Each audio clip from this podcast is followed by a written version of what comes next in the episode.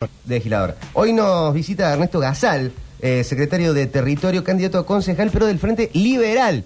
Los conocidos, libertarios, lo que eh, nacionalmente uno puede decir más cercano a Javier Milei. Sí, tal cual. ¿Cómo estás? Te saludamos primero. Bien, ¿cómo ¿Todo estás? bien? ¿Cómo estás, Víctor, Tomás, este, Roberto, Daniel, que está por allá? Acércate un poquito Este, el micrófono, si puedes. ¿Ahí? Ahí, perfecto, Bueno, excelente. En función de lo que comentaba, sí, eh, nosotros estamos encarando todo con el Frente Liberal Demócrata Desarrollista. Esas son, es- así encaramos las elecciones a gobernador del próximo 25. Sí. Y eh, sí te puedo decir que este, este frente está integrado por el Partido Demócrata de Córdoba y el MID, el Movimiento de Integración y Desarrollo. Libertarios es otro tema, otro partido, no somos nosotros. Sí somos los que lo llevamos a Javier Milei, candidato a presidente. Bien, ¿cuál es la diferencia entre el partido de ustedes, el Frente Liberal, y el Partido Libertario? Es otra gente que cree que tiene algunos idearios liberales. eh, no somos liber- libertarios porque nosotros no tenemos algunos puntos tan extremos. Simplemente nosotros aportamos a la libertad, a la vida y al derecho de la propiedad privada. Y en ese campo nosotros nos manejamos a favor de eh, todos tus derechos terminan cuando empiezan los derechos del otro. Entonces, de esa manera, vos tenés libertad para moverte, pero tenemos que saber que estamos en una sociedad. Mm. Entonces, ese es nuestro principal métier, saber que eh, debemos respetar al otro. Bien, ¿de qué manera hoy vos sentís que los derechos no se respetan? No se respetan en función de que yo no puedo, eh, primero no tengo herramientas para poder desarrollarme, segundo eh, estamos eh, limitados por la misma situación que estamos viviendo, la intromisión del, del Estado en la actividad privada es contundente, eso a quien le preguntes te va a responder esto. En Lo- materia general impositiva. Principalmente impositiva. Después sí hay otros hay otras herramientas que nosotros no tenemos, como por ejemplo la libertad de actuar libremente. Entonces, ¿cómo nos manejamos? Tenemos que lograr que el Estado sea una mínima expresión, una mínima expresión, y que todo el énfasis lo ponga la actividad privada. ¿Qué tiene que hacer el Estado? El Estado es brindarte las herramientas suficientes para vos desarrollarte. Ese es el rol del Estado. Y Hospital cubrir- público, salud pública. Totalmente, y cubrir pública, las sí. necesidades básicas Seguridad. que estamos en educación, eh, eh, salud, lo Seguridad. que es seguridad principalmente y justicia. Claro. Entonces, ese es el rol del Estado, no otra cosa. Sí, fíjate que en la salud también es algo intermedio porque si bien vos tenés que asistir a la población que no tiene las- la, la posibilidad de asistir a un, a, un, vie- a un espacio privado, pero sí tenés que darle las herramientas para que la posibilidad de la sociedad se desarrolle en forma privada. ¿A qué te referís eso, en eso? Por ejemplo, Puntualmente. por ejemplo, vos tenés la sociedad hoy necesita eh, necesita salud en función de hospitales, en función de sanatorios y de clínicas. Si yo ah, no tengo la gente preparada para eso, puedo tener en hospitales llenos de tecnología, pero no tengo los profesionales. ¿Qué tenemos malos médicos hoy en No, Argentina? no, no, para nada. Lo que tenemos es que los médicos nuestros se van. Y también tenemos que capacitar con la nueva tecnología a los médicos que están. Entonces, nosotros, eh, el- la cuestión escuela, la ¿Y tenemos cuestión profesionales de la salud conocimiento, poco capacitados? no, para nada. Nosotros tenemos los mejores médicos que siempre hemos tenido y se han destacado a nivel mundial. Lo que sí, hoy agobiados por la situación que estamos viviendo, quedan para atrás en muchas cosas. ¿Por ejemplo? No vam- vamos a un hospital y cuántos... Hoy tenés que sacar turnos, por ejemplo, para dos, tres meses en un hospital público. 60 días es lo menos que te dan. Mm. Entonces, ¿cómo, ¿cómo resolvemos eso? Tenés una urgencia y te va al de urgencia acá y te atienden en primera línea. depende de lo que vos tengas. Una fractura. Espectacular, vamos todo el de urgencia. Sí. Yo nunca... En otra parte del mundo terminás fracturado para toda la vida. ¿eh? O endeudado. No, no, en otra parte del mundo no te atienden. Claro. Si no pagás, no te atienden. Nosotros tenemos que salvar lo que está bien hoy y mejorar lo que está mal. Eso es la- lo esencial. No podemos darnos el lujo de que tengamos un hospital nuevo, inaugurado y no tengamos médicos que lo asistan. Eso ¿Cuál, por principalmente. ejemplo? ¿Cuál- en- en dónde ocurre eso? No, no, no tengo en este momento el nombre de los hospitales, pero sí, sí te puedo decir que no están funcionando como corresponde. Por, por- por ejemplo, ejemplo, uno. por ejemplo, ¿Qué hospital no está funcionando como corresponde? Mira, eh, tenemos los hospitales municipales. Fue el caso concreto de un obrero que trabaja conmigo y eh, le, di- le dieron turnos recién para un mes, cuando el tipo la gripe la tiene hoy. Eh, entonces, pero no nos centremos solamente en la cuestión ¿Un turno de para tener salud una gripe? para ver si tenía eh, pulmonía o algo por el estilo. Entonces, si vos tenés una cuestión que te está afectando, la tenés que poder salvar. Mm. Vos vas a pedir turno y eso no lo estoy inventando ni estando ni estoy hablando fuera de lo normal. Vos tenés Ah, para un cualquier estudio puede ser, pero para una cuestión. Para un estudio, sí. eh, para una cuestión aguda Sí, de sí, momento. sí. Eh, una ergometría. Le dieron turno para 40 días a, a otra persona. No te doy Sí. nombres, los tengo los nombres. No te doy nombres porque no quiero meter a la persona en- eh, públicamente, porque no estoy autorizado. Está bien. Pero sí, para una ergometría, 40 días. Lo hizo en forma privada, le costó 6 mil pesos la ergometría en un instituto privado y la, la solventó otra persona. Pero no, no caigamos puntualmente en este tema de, de qué hospital anda bien y qué hospital anda mal. Si vos preguntas a cualquiera, siempre hay para mejorar. Entonces, ¿cuál es la propuesta que nosotros estamos llevando? Sí. La propuesta es que el Estado se circunscriba a estos cuatro puntos que yo te estoy dando Claro. Educación, salud, seguridad, justicia. y proveer las herramientas que hagan falta para que se desarrolle la actividad privada en todos sus aspectos. Bien. Por ejemplo, la cuestión impositiva, la cuestión de poder simplemente traer del, del exterior todos los elementos e insumos que hacen falta para producir. Entonces, Aunque se produzcan acá, que se produzca, no, no sé, hay muchos que no se producen. por eso, pero eh, los que se producen acá, ¿también abrir para que vengan los insumos de afuera? Si tienen la misma calidad de los de afuera, no. Si no tienen la misma calidad de los de afuera, ver por qué y proveer las herramientas suficientes para que logren la misma calidad. Si vos tenés que... Claro. Vamos, vamos al caso de, de los insumos de los Sí, sí, tener automotores. caucho, que no... que no, no, de los no insumos de los automotores. Sí, sí. La mayoría de los automotores, la mitad se hace afuera y la mitad se hace adentro. Entonces, si vos tenés, en mi caso personal, en mi caso personal lo voy a tomar para, para que lo, lo desarrollemos, porque ahí sí te puedo dar nombres eh, y eh, hasta la, el- la marca del auto. Sí. Era un auto que yo lo compré usado hace 12, 10 años atrás. Y de repente, con Cristina, dejé de conseguir los repuestos. Lo tenía que andar atando con alambre, ver cómo lo adaptaba. Y yo, que ando, ando todo el día en la calle, yo soy arquitecto y me manejo en la actividad privada. Ninguno de los que estamos en el Partido Demócrata somos, dependemos de la- del, del Estado. Todos estamos en la actividad privada. Tuve que venderlo al auto, necesariamente a alguien que se dé maña para poder atarlo con alambre. Porque si yo estaba en la ruta permanentemente con ese auto, corría riesgos. Y eso sucedió porque me cerraron la importación. Y acá no existía repuesto para poder adaptarlo. Entonces, ahí tenés un caso concreto. Era un Monza que se fabrica en Brasil. No se fabrica ni en Estados Unidos, ni en Europa, ni en Alemania. Sí. Es un país que nosotros le vendemos el 60% de Nuestro mayor socio comercial. Entonces, eso te muestra, simplemente es un botón que te, que te hace, que te muestra la generalidad. Bien, perfecto. ¿Roberto? Tu profesión es Arquitecto. arquitecto, ¿sí? Eh, eh, como liberal en relación de dependencia. No, no, en forma autónoma liberal. Soy totalmente, yo tengo mi estudio y me desempeño allí.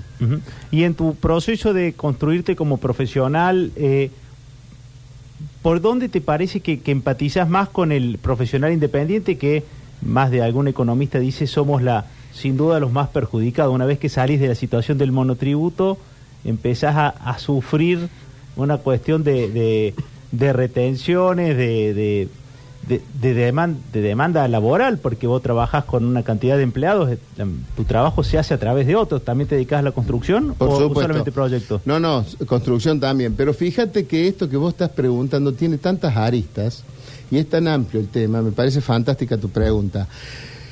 Como arquitecto, yo te puedo decir que primero que nada tenemos un problema de cómo presupuestar.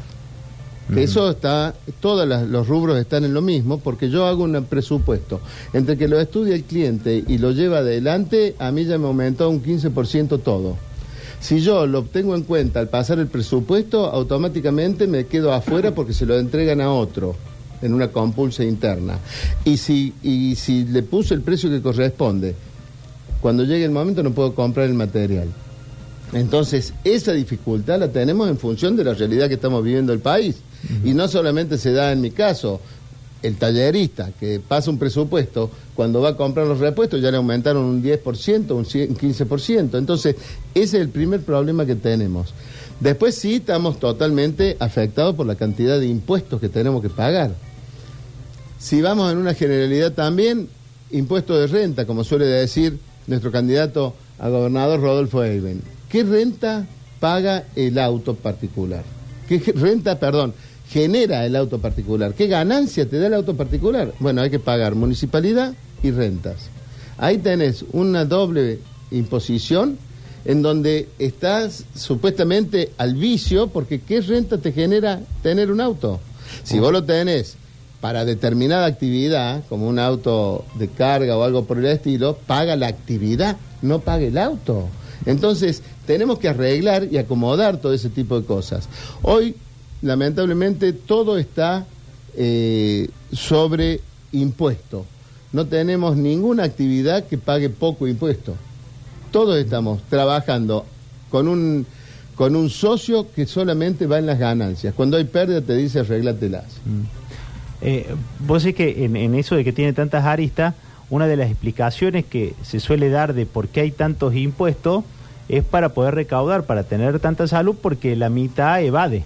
O sea, eh, digamos, entonces, eh, digamos, es como, para el que pague impuestos es, es en un zoológico, porque es muy difícil encontrarlo, pero conocerás, sobre todo en tu rubro de la construcción, que hay la mitad que trabaja en negro, Lo hablamos mucho con Roberto con Spacesi, por ejemplo. que capaz que el problema no es la cantidad, o sea, eh, un problema puede ser la cantidad de impuestos, pero también que es, es más chico el- el- la cantidad de gente que paga los impuestos.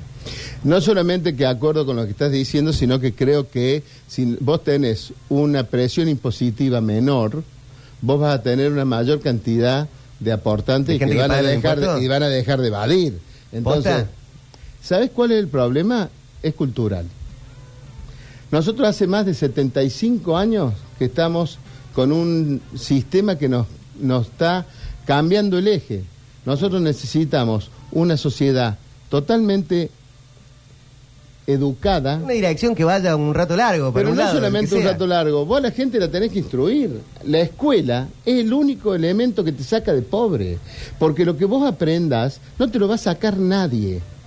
Si vos aprendiste plomería, pase lo que pase, vas a poder desempeñarte y darte vuelta en la sociedad. Están a favor de la, salud, de la educación pública. Pero más que nada la educación pública. Yo me crié y salí de la educación pública. Y el sistema de que Javier Milei decía en Buenos Aires, ese sistema como de eh, bono... eh, de beca. de- De, una, es una especie de beca que se aplica eh, en el caso de que uno quiera mandar la- a la educación privada o la educación pública. Uno opta por alguno de los dos sistemas y los, lo- los sistemas compiten entre sí. Obviamente, en todos los países donde eso ocurrió, la educación privada superó a la educación pública porque tenía mejores herramientas para hacerlo, ¿no? Eh, A mí no me preocupa, perdón. Sí. Eh, Pero eso que lo pondría el, lo, lo pondría el Estado. El Estado te daría una especie de bono a vos, para que vos puedas educarte donde elijas. Y ahí competiría la educación pública con la privada. Ajá. A mí no me preocupa que eh, compita la educación pública con la privada. De ninguna manera. La educación pública tiene todas las herramientas para ser de alto nivel.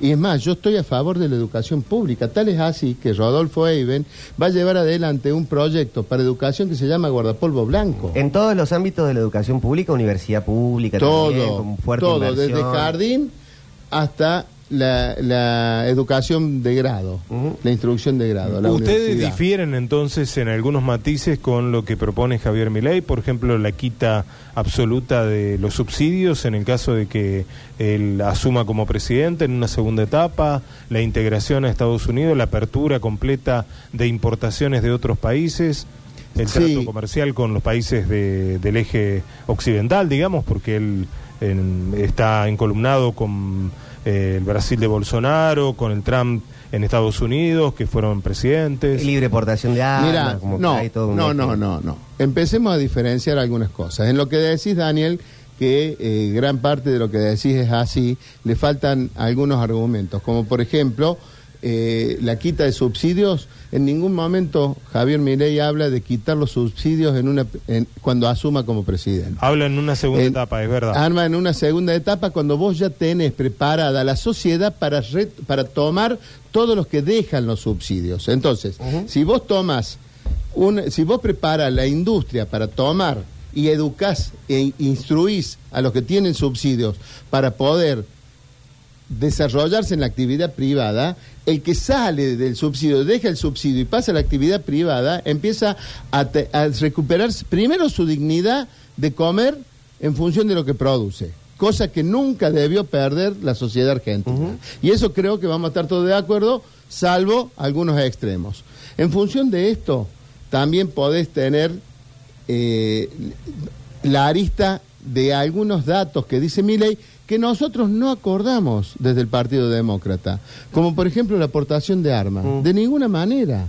La donación de órganos. concepto de venta de órganos. Es una barbaridad porque hoy tenemos un Incucay que funciona fe- perfecto. Bueno, y esto bueno. lo dice totalmente Rodolfo Eiben cuando expone sus proyectos para la gobernación. Qué bueno. Y está totalmente avalado por el vice el candidato a vicegobernador Gabriel Bornoroni. O sea, hay cosas de Javier Milei que son extre- extremadamente filosóficas y que cuando las dice se malinterpretan y Como que de se laboratorio. toman- por ejemplo, entonces vos tenés que saber que hay filosofías que se están hablando y que no son para aplicarlas taxativamente. Hay que ver el contexto, cuándo se van a aplicar y de qué manera se van a aplicar.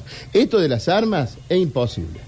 Olvidémonos, nadie puede an- andar como si fuese el lejano oeste con un arma. Mm. Olvidémonos.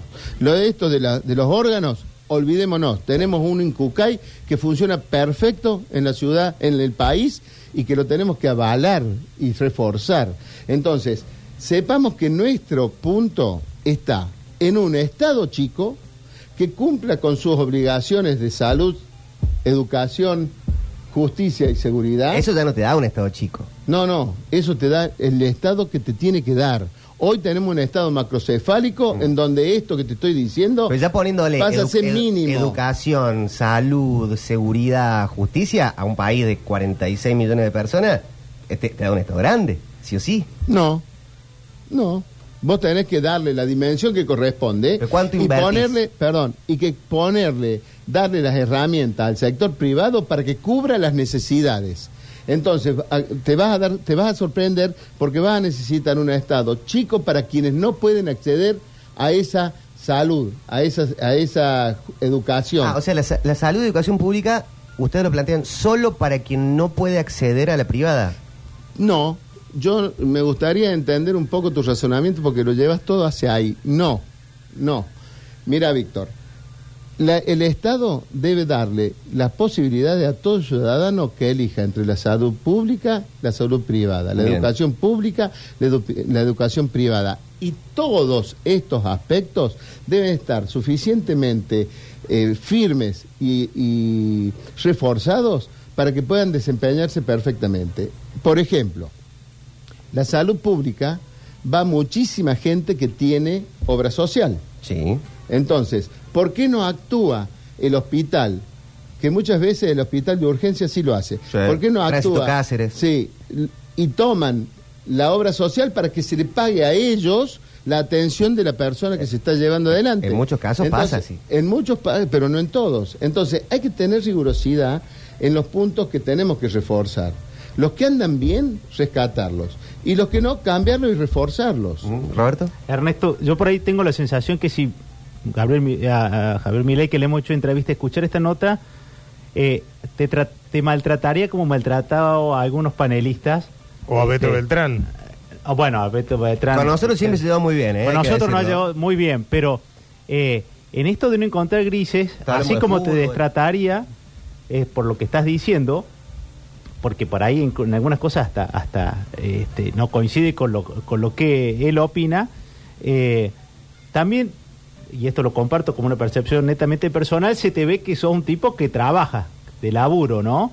Y, y comparto esa sensación que si uno lo pusiera a Javier Mire y lo pusieras de gerente de capataz en la obra, eh, yo creo que te la chocaría ahí nomás, ¿no? Esta cuestión de laboratorio, y, porque yo creo que eso de laboratorio que él dice, la interpretación que le das, no sé si podemos forzar y él estaría de acuerdo con lo que con lo que estás diciendo. Mira, nosotros no, en Córdoba, no somos gerentes de Miley. ¿Está Mm, bien? bien, muy bien. Entonces, sí hacemos interpretación de cómo llevamos adelante todo el ideario liberal para plasmarlo en la sociedad y buscar que la sociedad tenga su propio eh, manejo y eh, sus propias herramientas para salir adelante. Nosotros necesariamente queremos devolverle a la, a la sociedad la dignidad de manejarse por sí misma, de no depender de la dádiva de un Estado, de no depender de que si tenés turno o no en un, en un hospital. Y seamos muy contundentes. Hay algunos elementos que nos llevan a agendas que no son los que la sociedad necesita, pero que nos han impuesto, como por ejemplo la igualdad de género. La igualdad de género, que es un tema más que cuciante y de, y de actualidad, yo te digo, lo único que hoy te iguala se llama la justicia, pero para eso tiene que funcionar la justicia. Entonces, si vos tenés una justicia que funciona, la igualdad está dada por la aplicación de la justicia. Si vos mataste y sos hombre, mujer, travesti, lesbiana, lo que te identifiques, vas a haber matado y la justicia va a actuar. No importa de qué género seas. El tema es que no actúa la justicia. Por eso que hay que tener una justicia que actúe. Por eso que tenemos que tener una educación que le permita a la sociedad instruirse. ¿Y cómo renuevan o cómo reforman la justicia? Forma parte de lo- la educación que tiene que tener la sociedad. Una sociedad educada te exige que funcionen sus instituciones. Bueno, pero con los jueces que ya tenemos, que los van a cambiar, No, no, se no, van a hacer concursos, Esto es un trabajo- se van a renovar, Te se van a votar los jueces como en Estados Unidos. No, te reitero lo que te dije antes. Esto, esta situación se está forjando en el país desde hace 75 años. No pensemos que en un año la va a cambiar. Entonces, sí o sí, si vos tenés una sociedad que te exige que funcionen las instituciones, las instituciones solas se van a, a enderezar. Y además vos vas a tener una sociedad que empieza a darse cuenta Parece el, que el tenés concepto que de la, sacar- de la autopurga de la justicia de Alberto Fernández. No, no, no, mira, no lo escuché al autopurga de justicia de Fernández, pero viniendo de Fernández no creo que sea demasiado Sí, bueno la el justicia concepto. tiene que autopurgarse sola, no, como que... no, la justicia no se va a purgar sola. Claro que no. Si vos tenés alguien que mira la justicia y le exige a la justicia, la justicia se va a controlar. No tenemos que dejar de lado que una sociedad educada, una sociedad educada, me refiero culta, que lleva adelante toda la, la educación que se requiere, es la que te va a generar instituciones eh, que funcionen. De ninguna manera vos vas a tener una, teniendo, como tenemos ahora, una sociedad que lo único que te pide, en su mayoría, son planes para seguir trabajando, para seguir comiendo. Si a esa gente no le das la oportunidad de valerse por sí misma, lo va a seguir pidiendo y lo va a seguir teniendo y la justicia va a seguir haciendo lo que quiera y el Estado va a seguir dominando a una sociedad que necesita salir a flote por sí misma. Ernesto, se planteó en las últimas horas, incluso lo planteó un eh, candidato liberal de Neuquén, que se vendían como especie de franquicias de Miley en distintas provincias, que incluso eh, el candidato eh, que no quedó bien parado en las elecciones de Tucumán, había comprado una. Eh, ¿Esto es real? ¿Se habla de franquicia? ¿Se habla de algo económico para contar con el aval de Javier Milei? No, no, no, eso forma parte de todas las operetas políticas que se realizan, de ninguna manera. Lo de Javier Milei es algo contundente que va generando adhesiones. En el caso nuestro fue eh, tomado hace ya del año 21, cuando se le propuso, Javier tomó las banderas del Partido Demócrata para ser candidato a presidente. Eh, de ninguna manera hay franquicias, ni mucho menos. Que si pasara, eh, no es una cuestión que pasaría solo Y en los, sería los llamativo liberales, de lo- porque de los pasa en los- los, en radicales, los peronistas, en todos Claro. los partidos políticos. Pero bueno, sí- hay que cambiar eso. Si justamente los radicales, los peronistas y todos los partidos políticos son la famosa casta que dice, mire, Ujú. si nosotros, ¿con qué nos chocamos? A ver, analicemos un poquito el territorio. ¿Con qué nos chocamos, muchachos? Milei, Milei, eh, en, la- en lo que viene citando Daniel, eh, se ha llenado de casta con los Bussi, con los Menem, con los Caballos. O sea, si no es casta esa, Yo te diría que eh, él está tratando de cambiar el concepto y la sociedad le está mostrando que esa no va, que esa gente no va. Entonces, en función de eso, ¿qué tenemos que hacer? Nosotros, por ejemplo, te voy a hablar además del no son caso candidatos propio de Córdoba. Menem, Menem está bien, eh, va y si- siempre tuvo la estructura del peronismo atrás, más allá de que su ideología haya sido la del neoliberalismo de los 90. Menem siempre se enroló dentro del peronismo y los Menem en La Rioja no tuvieron lugar en el peronismo y tuvieron que salir con el avar de Milei. Lo que no termino de entender es por qué Milei respalda sí a algunos candidatos en las provincias a los que no le va bien, igualmente, eh, y a otros no. Prefiere dejarlos a elección del, del electorado. Yo creo que esa estrategia eh, que se ha dado, electoral que se ha dado mi ley, solamente te la puede responder mi ley, forma parte de eh, concentrarse en su campaña de presidente y habrá pensado que en, algunas, en algunos sectores podía darle el apoyo concreto. Mm. En el caso nuestro, nosotros es al revés, muchachos. Nosotros somos los que le damos el apoyo a mi ley.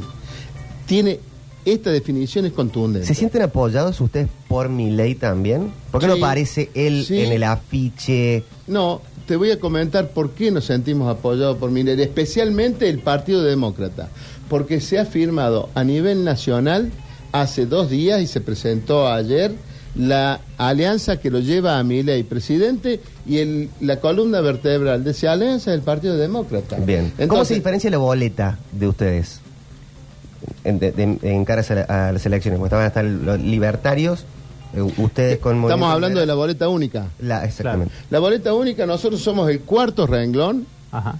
Para todos los oyentes, muchachos, el cuarto renglón, pónganle el tilde a la cara de, de Rodolfo Eiben y ahí nos votan a todos. Así que, y ahí están votándolo a mi ley. Ahí lo están ¿Van votando para a todos los cargos?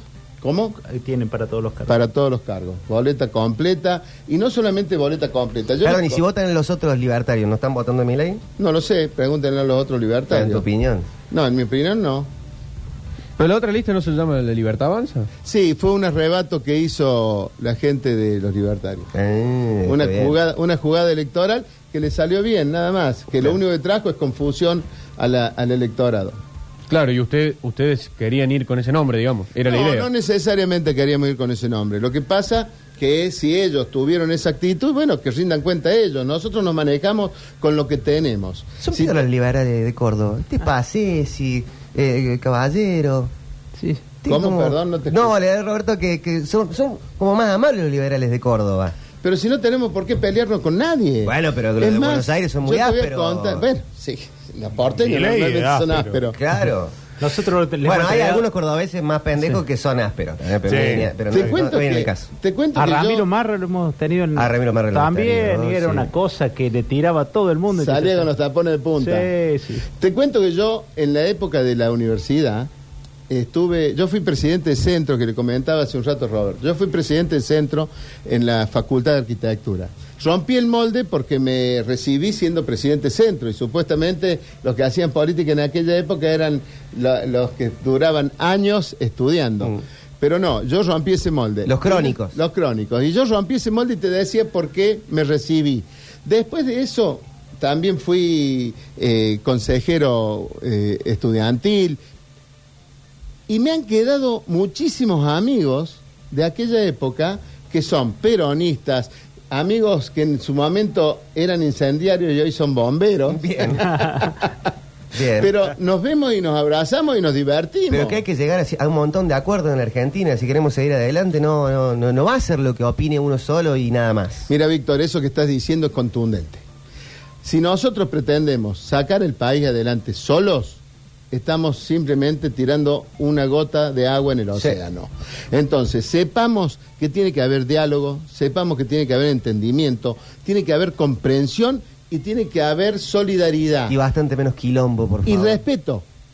Respeto fundamentalmente. Y esto que te estoy diciendo es lo que lleva adelante el Partido Demócrata. Nosotros pretendemos que la libertad del ser humano, el derecho a la vida y el derecho a la propiedad privada estén asentados sobre estos valores sociales que son los que te van a permitir cambiar la sociedad. De ninguna manera podemos pretender una sociedad sana si no nos tenemos respeto entre nosotros. Clarísimo. Eso es, es con contundencia. Y nosotros sepamos que la persona que es honesta, sea de izquierda, de derecha o lo que fuese, es honesta. Vos estás parado frente a un kiosco. El kiosquero se fue al baño porque pobre hombre también orina. Sí. Entonces estás solo frente al kiosco. Eso no te da derecho a sacar un caramelo. Lo tenés que esperar. Estos son los valores cuando vos estás solo frente a la oportunidad que le digas que no. Ahí es donde la persona se demuestra que es honesta.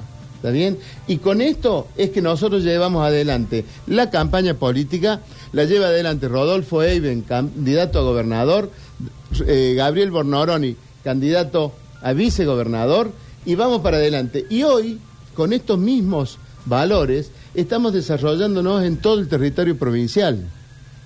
Fíjate que somos un partido de 114 años de, de historia, donde han pasado por la gobernación de Córdoba grandes próceres, y nuestro partido, después de estar dormido y aletargado, nosotros lo resucitamos en el 2021. En el 2022 recién logramos todas las autorizaciones y la legalización correspondiente de la justicia de la justicia electoral para desarrollarnos. Y lo que hemos desarrollado lo hemos desarrollado en ocho meses. Y tenemos 23 de los 25 departamentos con legisladores candidatos a legisladores departamentales. Tenemos 50 candidatos a intendencias y estamos presentes en 225 localidades. Esto no es poco, No. esto es todo un logro y este logro se lleva adelante por distintos mm, motivos que confluyen. Por un lado, mi ley presidente. No podemos ser ingenuos y sepamos que eso es fundamental. Mi ley presidente. Por otro lado, el accionar de Rodolfo Eiben con sus palabras y su forma de actuar es contundente. Entonces tenemos mi ley presidente, Rodolfo Eiben gobernador. Muy y bien. en cada una de las localidades hemos visto que la gente tiene eh, ficha limpia y no hemos sumado a nadie que no la tenga. Otro elemento que nos distingue de la casta política. Nosotros necesitamos que quien lleve adelante la política en, en Córdoba y en Argentina tengan ficha limpia. No nos podemos dar el lujo de ser igual a la casta, si no seríamos unos hipócritas. Ujú. Ernesto, ¿ustedes esperan que Milei antes de las elecciones digan la lista que yo apoyo en Córdoba es la de Eiben y no la de Spacesi? Va, si es No. que tienen No, creen no. que eso les va a servir. No, serviría por supuesto, eso si te digo que no, me estoy equivocando, pero lo realidad, la realidad es al revés. Nosotros mantenemos y decimos que los que lo llevamos candidato a mi ley somos nosotros, entonces en eso se basa nuestra Claro. política y se basa nuestra campaña. De ninguna manera nosotros esperamos que venga, si viene fabuloso, si no viene, seguimos adelante con toda este- esta postura, que es contundente, es Para- contundente. Para diputado nacional van todos juntos, todos reunidos, los liberales de Córdoba. Mira, eh, ese es un tema que no está definido, no sé eh, expresamente cómo se definirá. Sí te puedo decir que para eh, candidato a presidente vamos, a- vamos a ir todos juntos, debemos ir todos juntos. Ernesto, muchas gracias por venir. No, gracias a ustedes, me sentí muy cómodo. acá. Eh, Ernesto Gasal, eh, secretario de Territorio, candidato a concejal por el Frente Liberal, Partido Demo- Demócrata. En las elecciones de la ciudad de Córdoba vamos como Partido Demócrata directamente, que encabeza eh, la lista eh, eh, Jorge Escala. Bien, excelente. Vamos a una tanda, hacemos un poquito de música y seguimos con aire. Todo se viene la columna del profe Carca para el próximo bloque. Tenemos regalos, un montón de cosas. Todavía hasta las 15, ¿eh? ya volvemos.